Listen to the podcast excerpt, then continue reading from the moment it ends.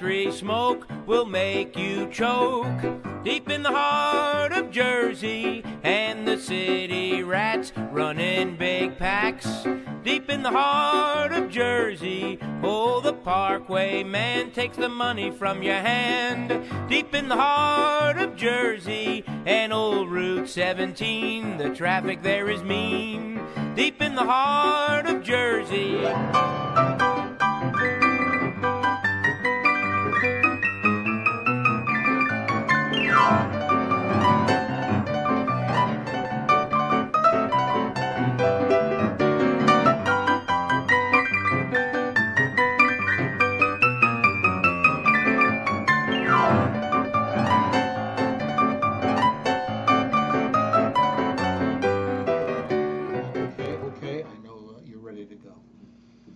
Motor's running. It's true. It's true. You got a lot to say. Yep. You ready? I'll yeah. Do a countdown.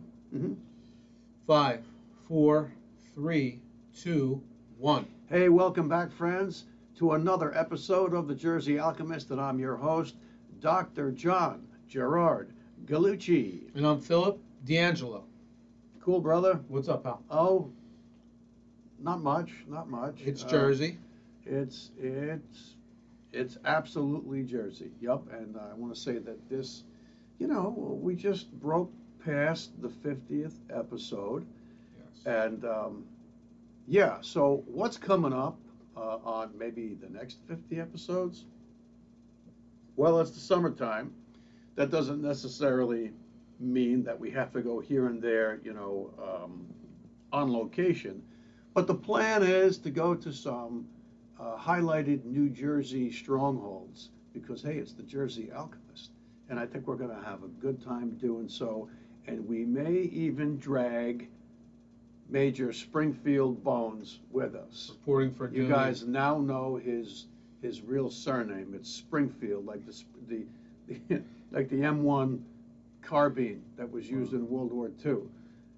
Major Springfield Bones. Wow. He'll be with us. Sounds very distinguished. It won't, Springfield. It won't be easy, but we're going to do it. Right, Bones? Right. Absolutely. Okay. That's cool. Awesome. I mean, it was a warm weekend. I mean, it was hot. Uh, I think it was like ninety-five degrees yesterday. Yeah, it was yeah. ridiculous. I enjoyed it. So do I. I am a, a, I'm a man of... M A N. Oh, my God. Well, I guess I'm targeted now. He thinks he's a man. Who I think that can get pregnant, right? Isn't that what they're yeah, saying? No. The only time I get pregnant is when I have a food baby. And I've had many, many food babies. Wow. Um, yeah, you're a man. I'm a, a man weekend. of, I'm generally a man of extremes. I just am. I, there's nothing that I can do about that. It, there's... It's encoded into my D N A. I'm the guy that loves um, Montreal and Vermont in the winter. You know, I can remember going in to operate in the middle of the night, and it was twenty-five below zero Fahrenheit without the wind chill, right?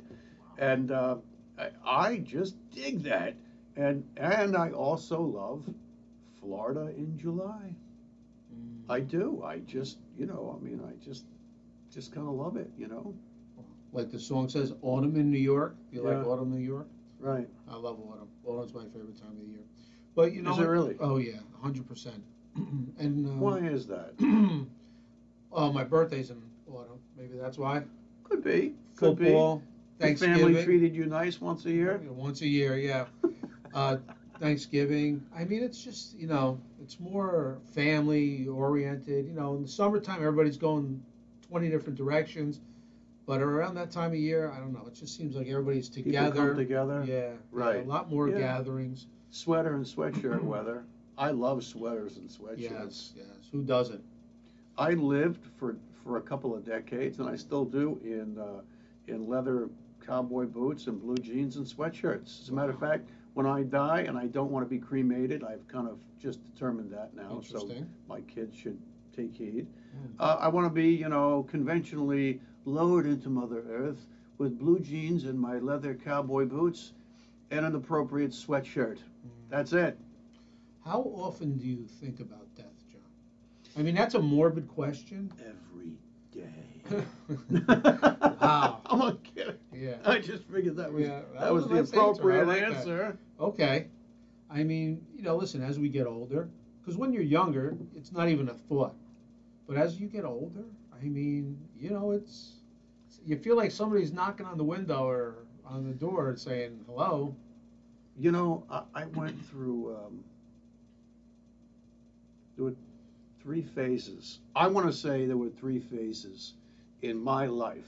And uh, I'm a Sagittarius, so I'll be sixty-three December of twenty twenty-two. My first phase, or the first third of my life, in this skin, um, I didn't think about death. You know, and for the most part, you know, for the most part, if you're a kid growing up in Jersey or the United States or even Canada, uh, or what kid has death ever present on their mind, unless you grow up in an area where you're exposed to that all the time. Mm-hmm. Now, we were exposed to apparently, apparently before we were like ten, we were exposed to like twelve hundred murders on television. That's not what we're talking about, because we all became desensitized to that. And I'm talking about family and friend death, you know, church, you know, funeral parlor, wake, church, funeral, burial, all of that, that stuff. I could remember I was in high school, and I was, I think, a sophomore in high school, and somebody had said, oh, you know, my grandfather died, or, you know, and, you know, and, and I felt so bad for them because I was so close to my grandparents, well, three of them. One of them, my mother's father, passed away when I was like six months of age.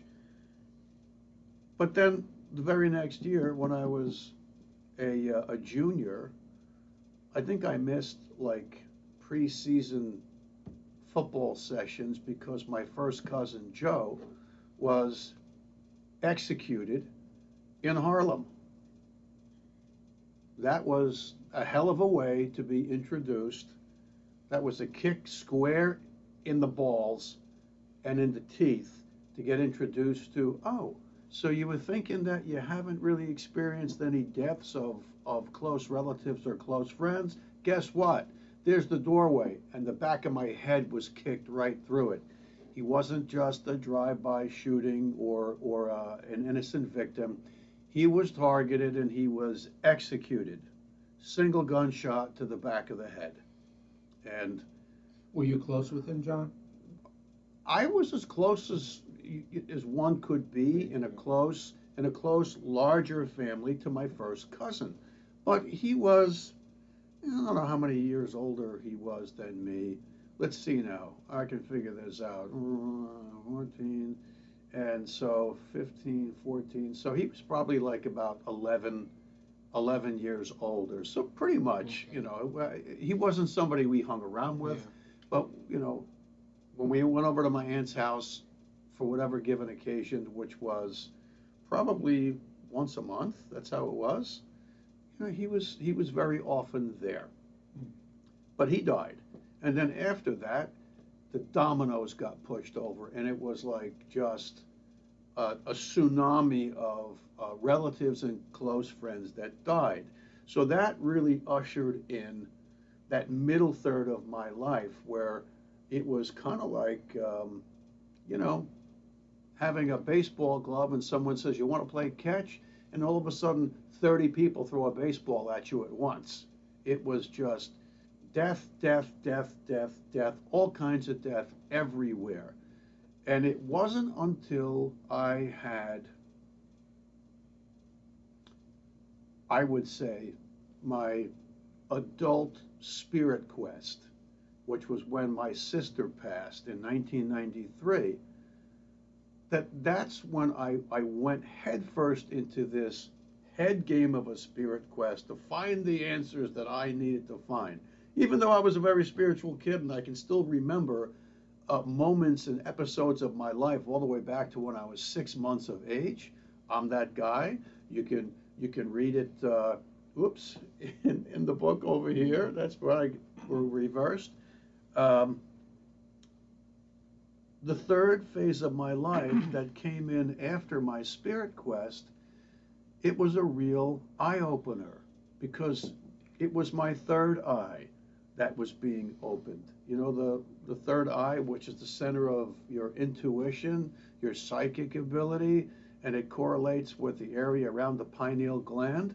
Well, I started to, I started to really get the grasp of what it means to live and die. So I don't see death anymore as um, something to be feared, because slowly, along with this whole transition, you know, we, we looked as kids at the elders that were like in their eighties and nineties. And then we looked at the adults that were in their thirties and forties and fifties, you know, that, that stage. And now I've only got one, one or two aunts.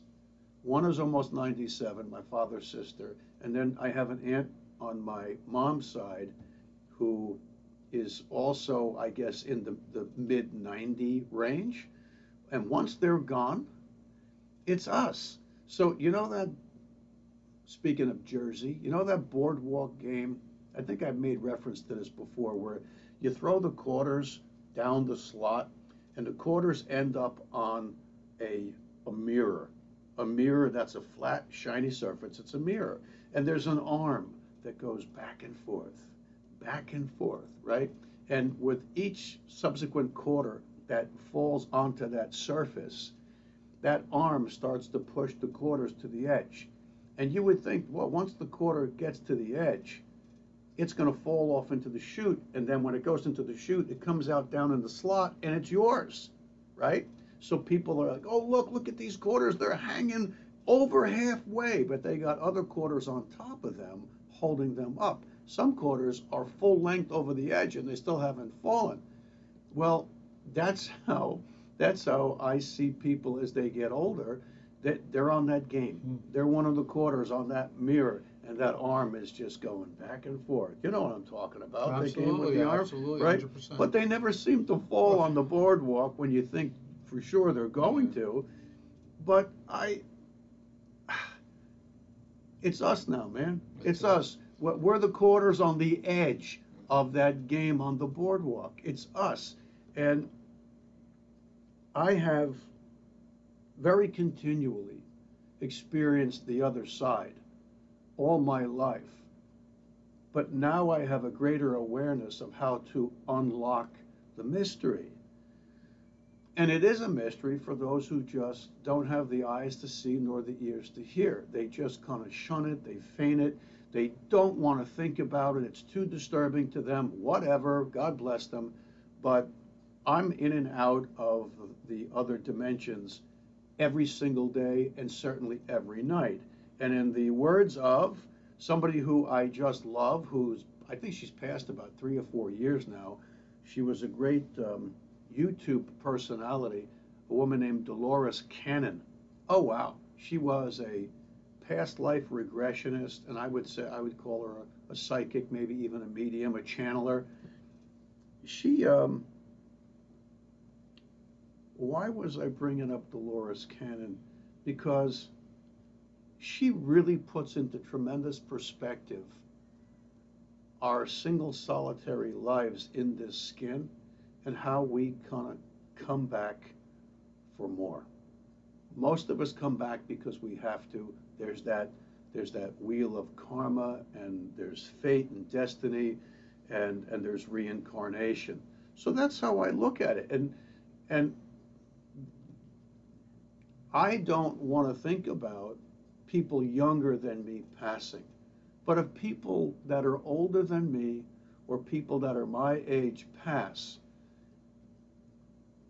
surely the people that are really close to me, I'll be upset, but, but I can't be really too upset, because this is one big game. It's one big stage play. It really is. That's, I have, that's a typical long-winded John Gallucci answer for how do I feel about death, life and death. It's, it's a stage play. And look, I'm going to quote Jesus, you know, uh, I'll destroy this temple and I'll raise it up again you know, in three days. And he wasn't talking about his body. He was talking, sorry, he was talking about his body. Sure. He wasn't talking about the temple in, in Jerusalem. And the Pharisees were like, this guy's nuts. It took, it took forty years to build that temple, and he's going to build it up in, in three days. Because his ever-present, magnanimous, forever existing, eternal spirit that never goes away, which is true for all of us, was having a physical experience in the man known as Jesus of Nazareth, son to Joseph and Miriam. And you know what?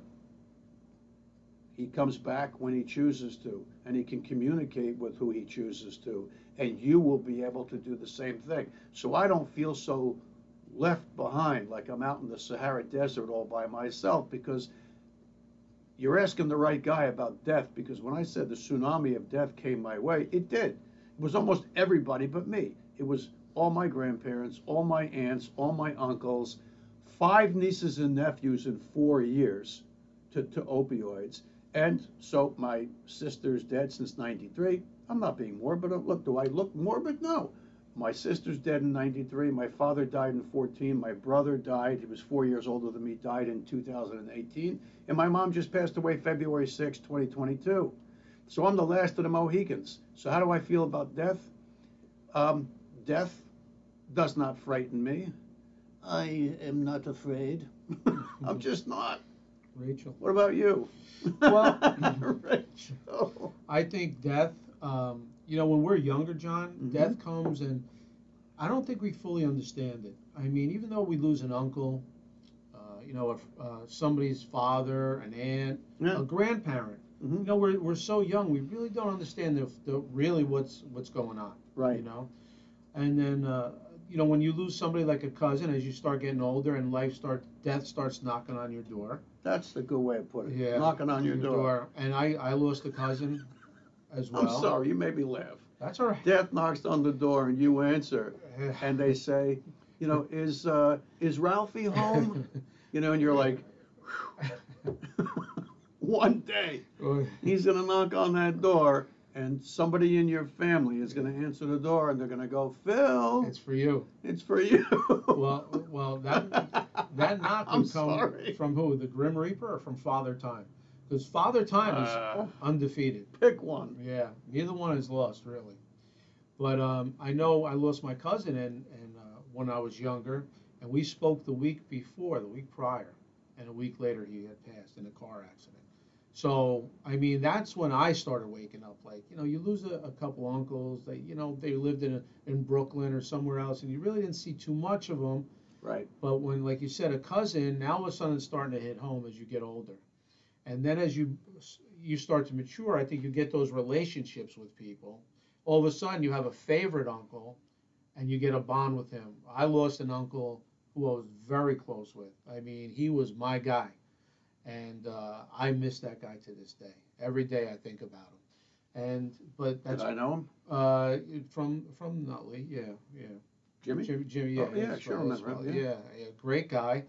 Um, and no, once that starts starts hitting home, you know, it's all of a sudden it's different. I know it hit home for you real hard, um, but you know. Well, maybe that's it. You know what? If if somebody beats you over the head with a mallet enough, there's a point in time where you don't feel it anymore. Yeah. you know, you just don't. Yeah. It's like bonk, yeah. bonk, bonk, bonk, bonk, bonk. It's like, okay, sir. May I yeah, have may another? I have another? Yeah. And then you look around.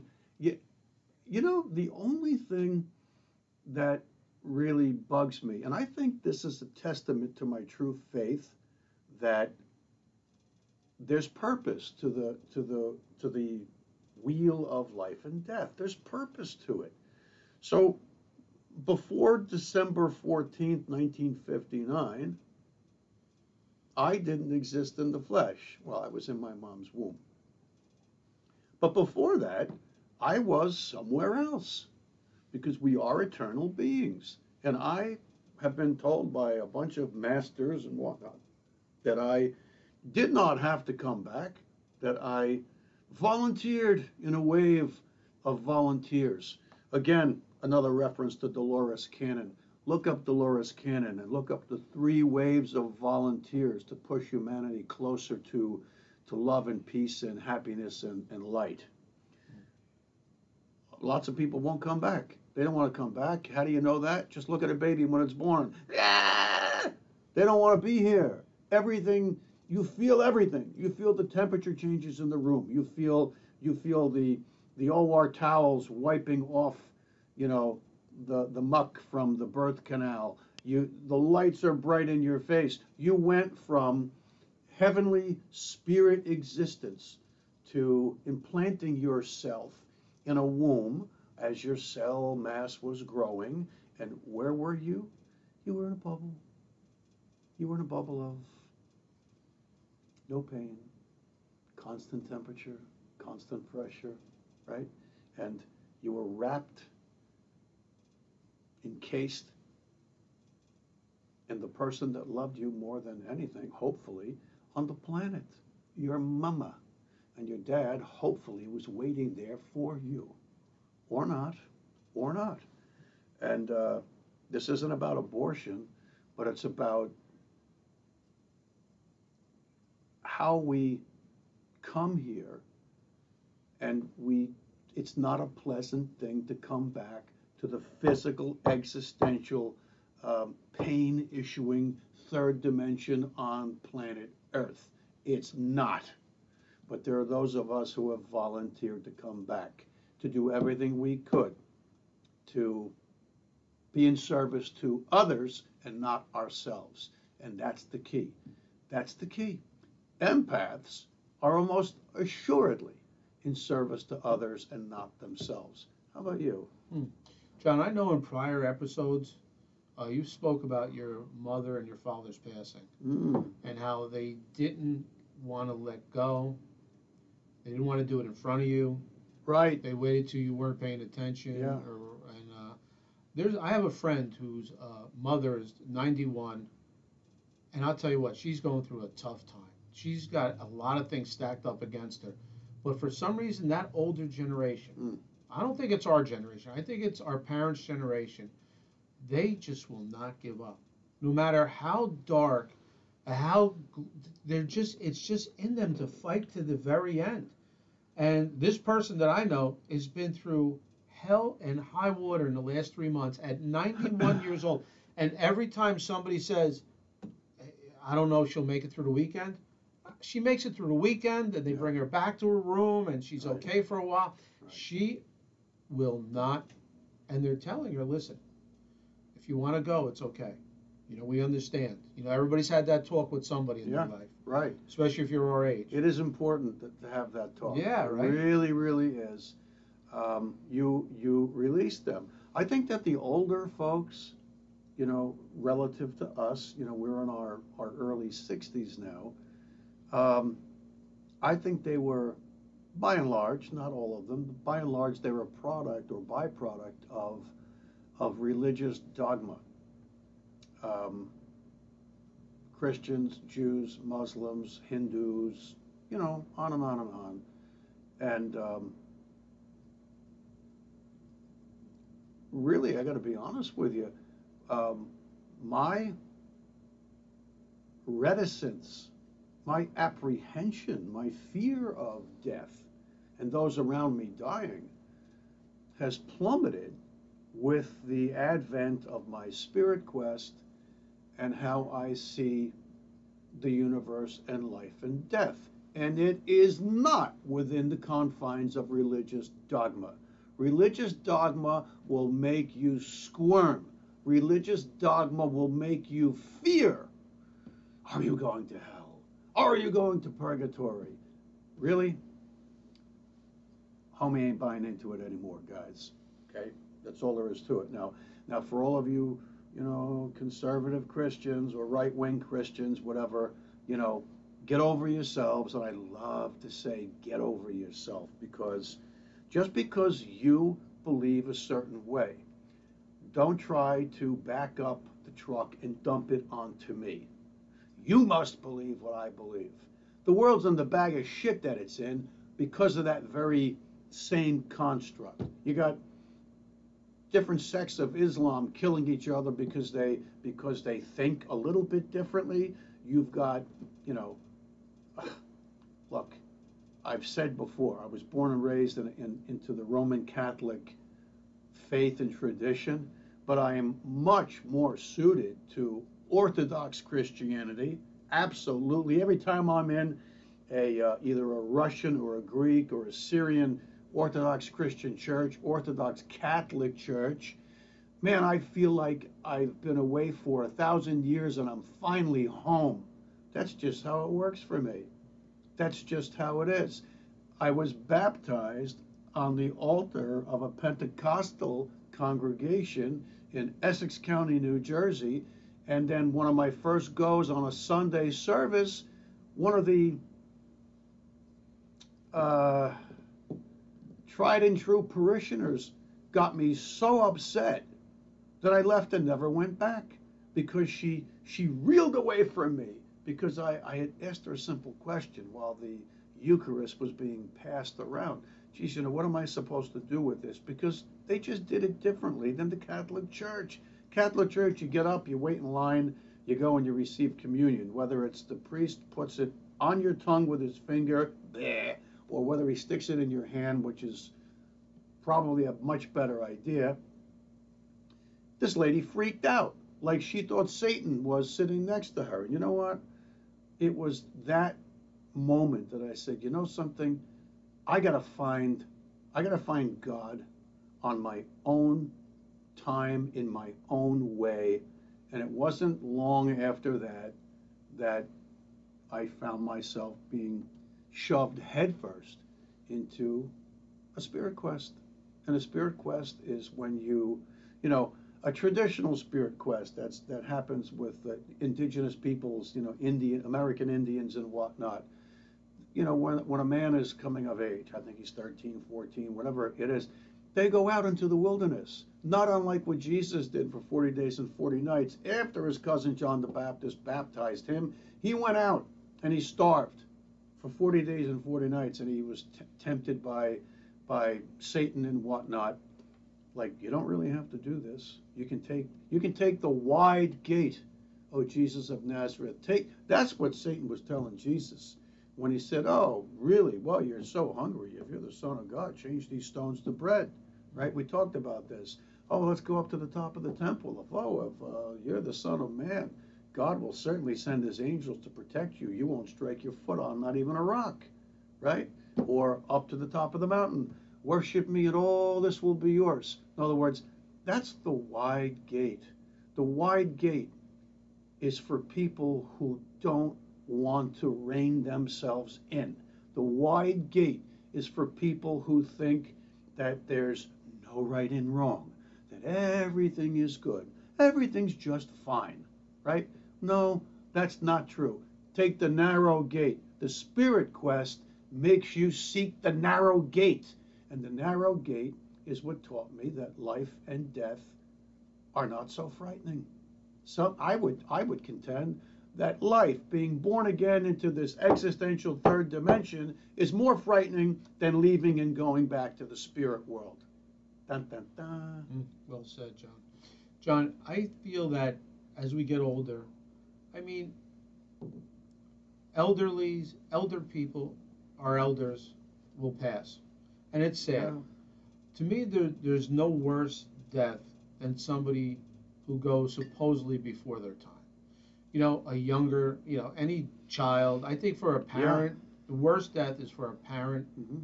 to lose a child. Yeah. I mean, there's just no coming back from that. I mean, yeah.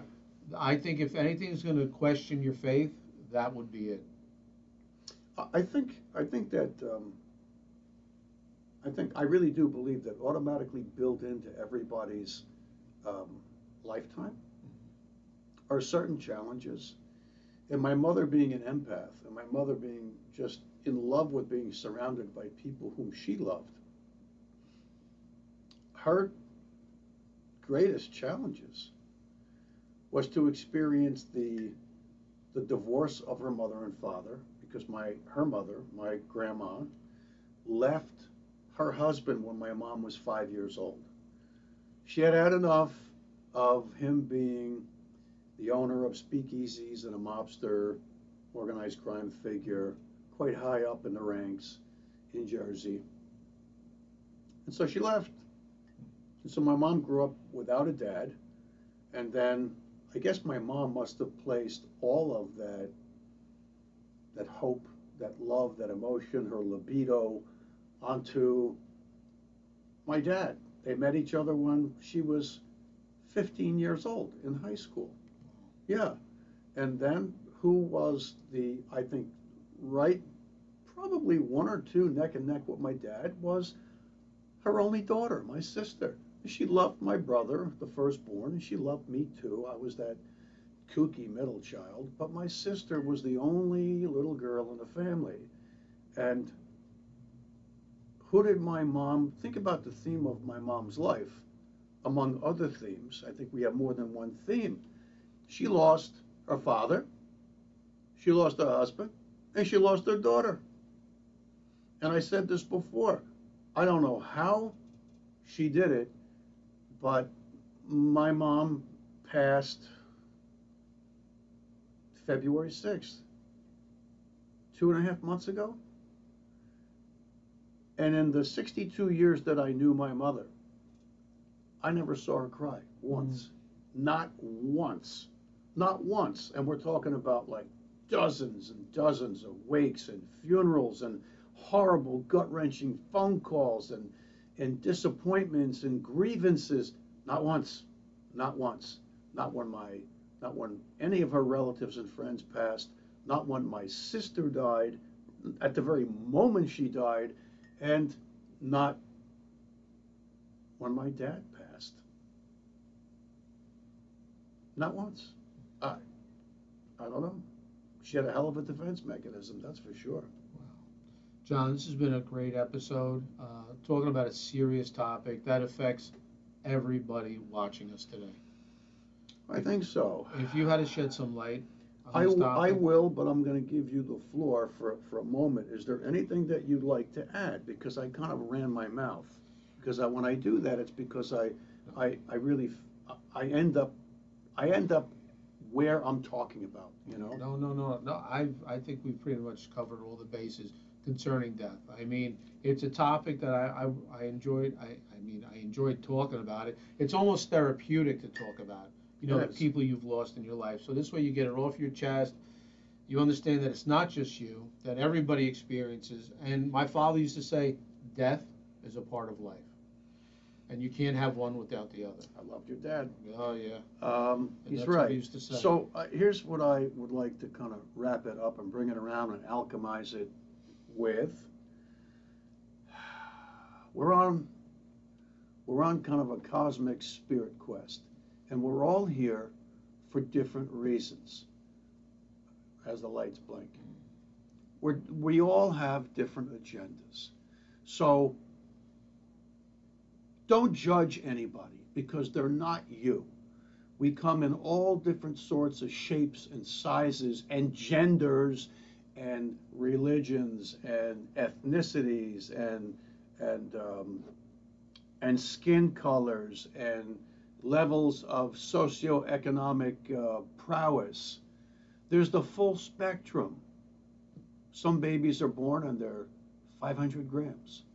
Others are born and they're eight pounds, right? I mean, it's a real, real circus. That's exactly what it is. And I just want to say that we don't necessarily accomplish our eternal goals in one human lifetime. You wanna you wanna argue the point? Go ahead, leave a comment. You know, leave a comment about how you don't believe in reincarnation. You don't believe in karma, fate, or destiny. It's all good. It's okay. It's all right. Is it possible that I was born into a, a world where fate and destiny and karma is real, and you, the viewer, maybe maybe there's millions of people on the planet that that's not true for? Do you ever think of that? Maybe that is true, but I still like to go back to ultimate ultimately my roots, which would be the Gospels, and that whole issue of the narrow gate versus the wide gate, right? So what does the wide gate accomplish? Only one thing. The narrow gate is easy. The narrow gate is wide, and anyone can sneak through the narrow gate. But what does it lead to? Perdition, death and destruction. That's a quote from the from the gospel. So the wide gate is the easy path, and thus there's no spiritual growth. So probably when you you sashay through the wide gate, guess what happens? You're going to have to come back. And then when you do, and you're squeezed out the birth canal, it's, oh, shit, I'm back. Yeah, that's right. Crazy Doctor Gallucci, oh, shit, I'm back. Show me how many babies, when they're born, they come out and they go, mm, uh, I'm so happy I'm back. That person doesn't exist. That baby doesn't exist. And when you're born, you're born with a fully intact ego and a whole bunch of challenges that are in your calendar of events. And the only way you get by them is through the narrow gate. So, friends, God bless you all. I do mean this very sincerely. Seek ye the narrow gate and end the cycle. And end the cycle. And you'll bring humanity closer, ever so closer to the kingdom of God. Amen, Phil. You're doing a great job, John, as usual. Thank you very All right. much.